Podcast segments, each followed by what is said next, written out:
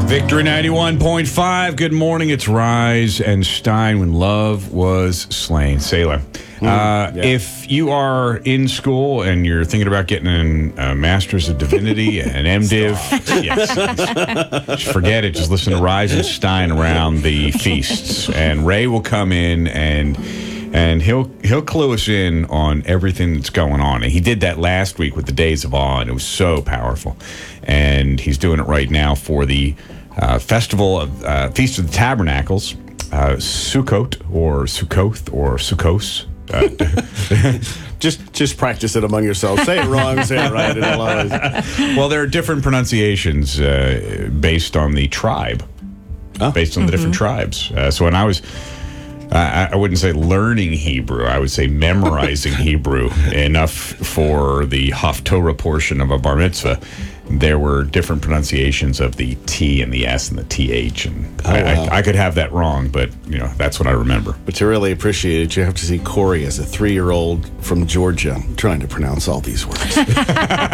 That's great. until, until you've appreciated the Hebrew through the mouth of a of a Georgia child, you just haven't you haven't experienced Hebrew because we all say it wrong anyways, and you add that Southern slang to it. Speaking of which, we were just talking. Speaking of Southern slangs, we were just talking about Beth Moore, and Oh, yeah. uh, now, now, let me tell you something. let something. me tell you something. she is a phenomenal teacher Right. and has a cool accent. Yeah. But she, uh, you got to be a part of one of her festival uh, Feast of Tabernacle studies and Yeah. learned a lot from that. Yeah, she her Psalms of Ascent study goes through the Psalms of Ascent and how they correlated with the pilgrimages and the Feast of Tabernacles is was the last and final pilgrimage of the year for the Jewish people to go into the holy city.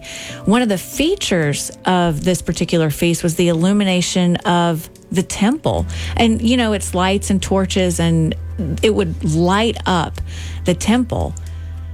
And in John 8 12, then spake Jesus again unto them, saying, I am the light of the world. He that followeth me shall not walk in darkness, but shall have the light of life, as Ray said. But then, as the people would come in and they would stay there for six or seven days, depending on how long the Yeah. feast was, um, you know, they would set up their tents, their booths, their sukkots, and build these temporary um, shelters, and then they would take their lights into that. So just imagine the hills surrounding the holy city lit up with torches, and that God has called us to be a city on a hill. For we are the light of the world. A city set on a hill cannot be hidden, nor does anyone light a lamp and put it under a basket, but place it on a lampstand that it gives light to all those who are in the house. Boom. And you can't go to Jerusalem without going up. Mm. You know, so you're always, he built it, and, and, and the same thing with us. If Christ is in you, he has exalted you, he's lifted you up so that people, ever wonder why people look at you? It's like, what? Do I smell bad? Do I look bad? What?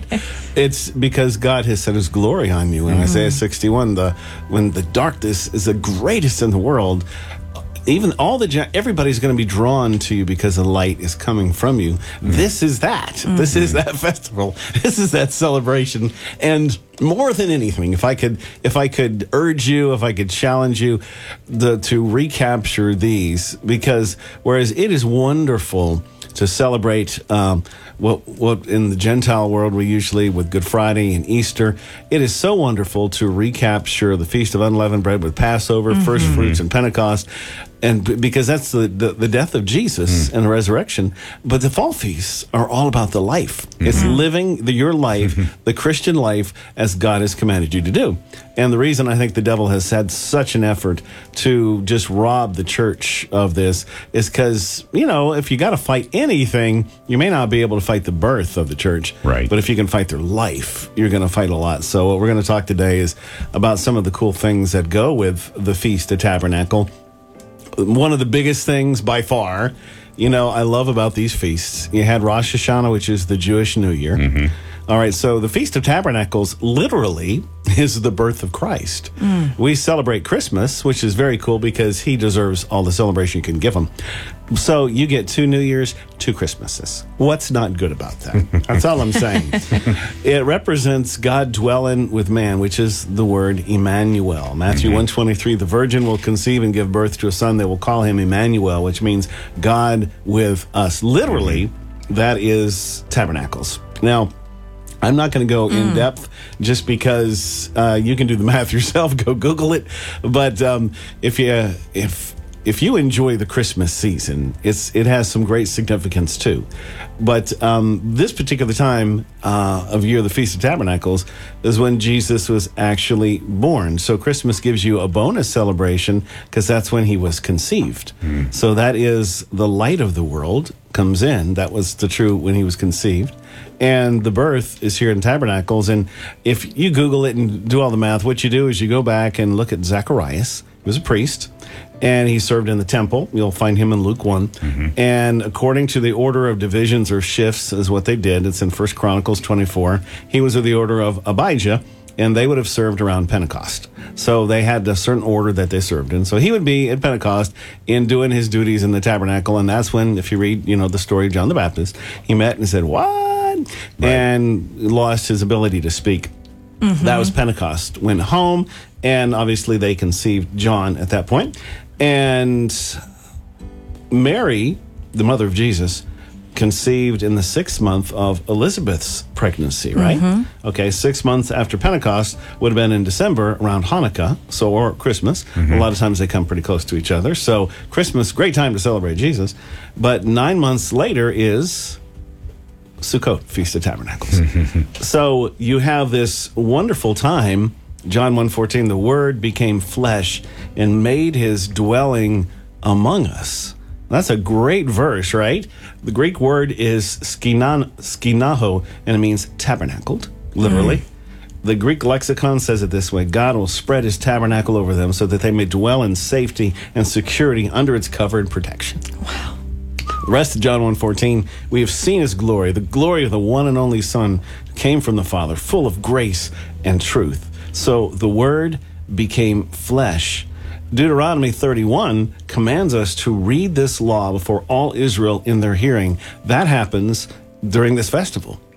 this is the word becoming, so to speak, flesh or becoming alive. Uh, more than that, it celebrates the fact that God can now dwell in us because He has redeemed us. Remember, you had Yom Kippur. So, to make the Christmas connection even more ironic, Sukkot is all about thanking God for all He provides, right? So, what's the best way to be thankful?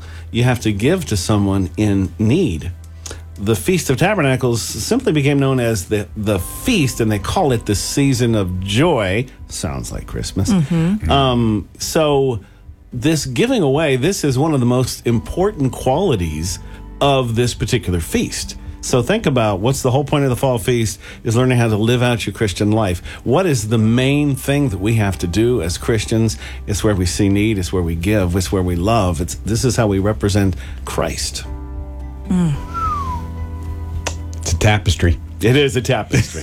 You know, and we were just talking off air how how really kind of heartbreaking it is that that we don't hear more of the correlation between God's word in mm-hmm. the Old Testament and what he established versus what men established here. Hmm. You know, the the holidays. Excellent. Excellent. We're going to continue with this uh, as Ray talks about the Feast of Tabernacles. If you were concerned whether you were going to get a biblical lesson today or or, or even delve into hermeneutics. Um, Herman who? study study of the monsters, I believe. Where's that bell when you need it? It's- there it is. You who